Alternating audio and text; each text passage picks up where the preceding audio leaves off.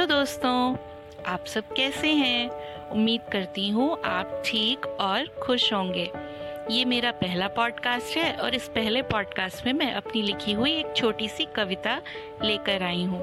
और उम्मीद करती हूँ कि आप सबको अच्छा लगेगा, क्योंकि आप लोगों के हौसले से ही मुझे बाकी कविताएँ कहने का मौका मिलेगा। तो शुरू करती हूँ अपनी लिखी हुई एक छोटी सी कविता, जिसका नाम है लफ्जों का गणित। लफ्जों का गणित।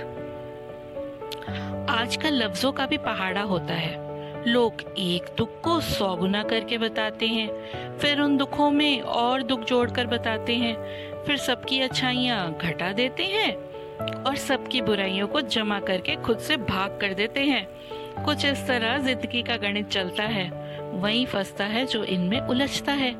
नहीं तो ज़िंदगी का गणित तो सीधा साधा है। अच्छे लोगों को जमा करो, अपनी बुराइयों को घटा दो, दूसरों को खुश करके अपनी खुशियों को सौगुना कर दो और अपने दुखों को दूसरों को बताकर भगा दो या भाग कर दो। धन्यवाद। आपको ये कविता अच्छी लगी होगी। ऐसी मैं आशा करती हूँ।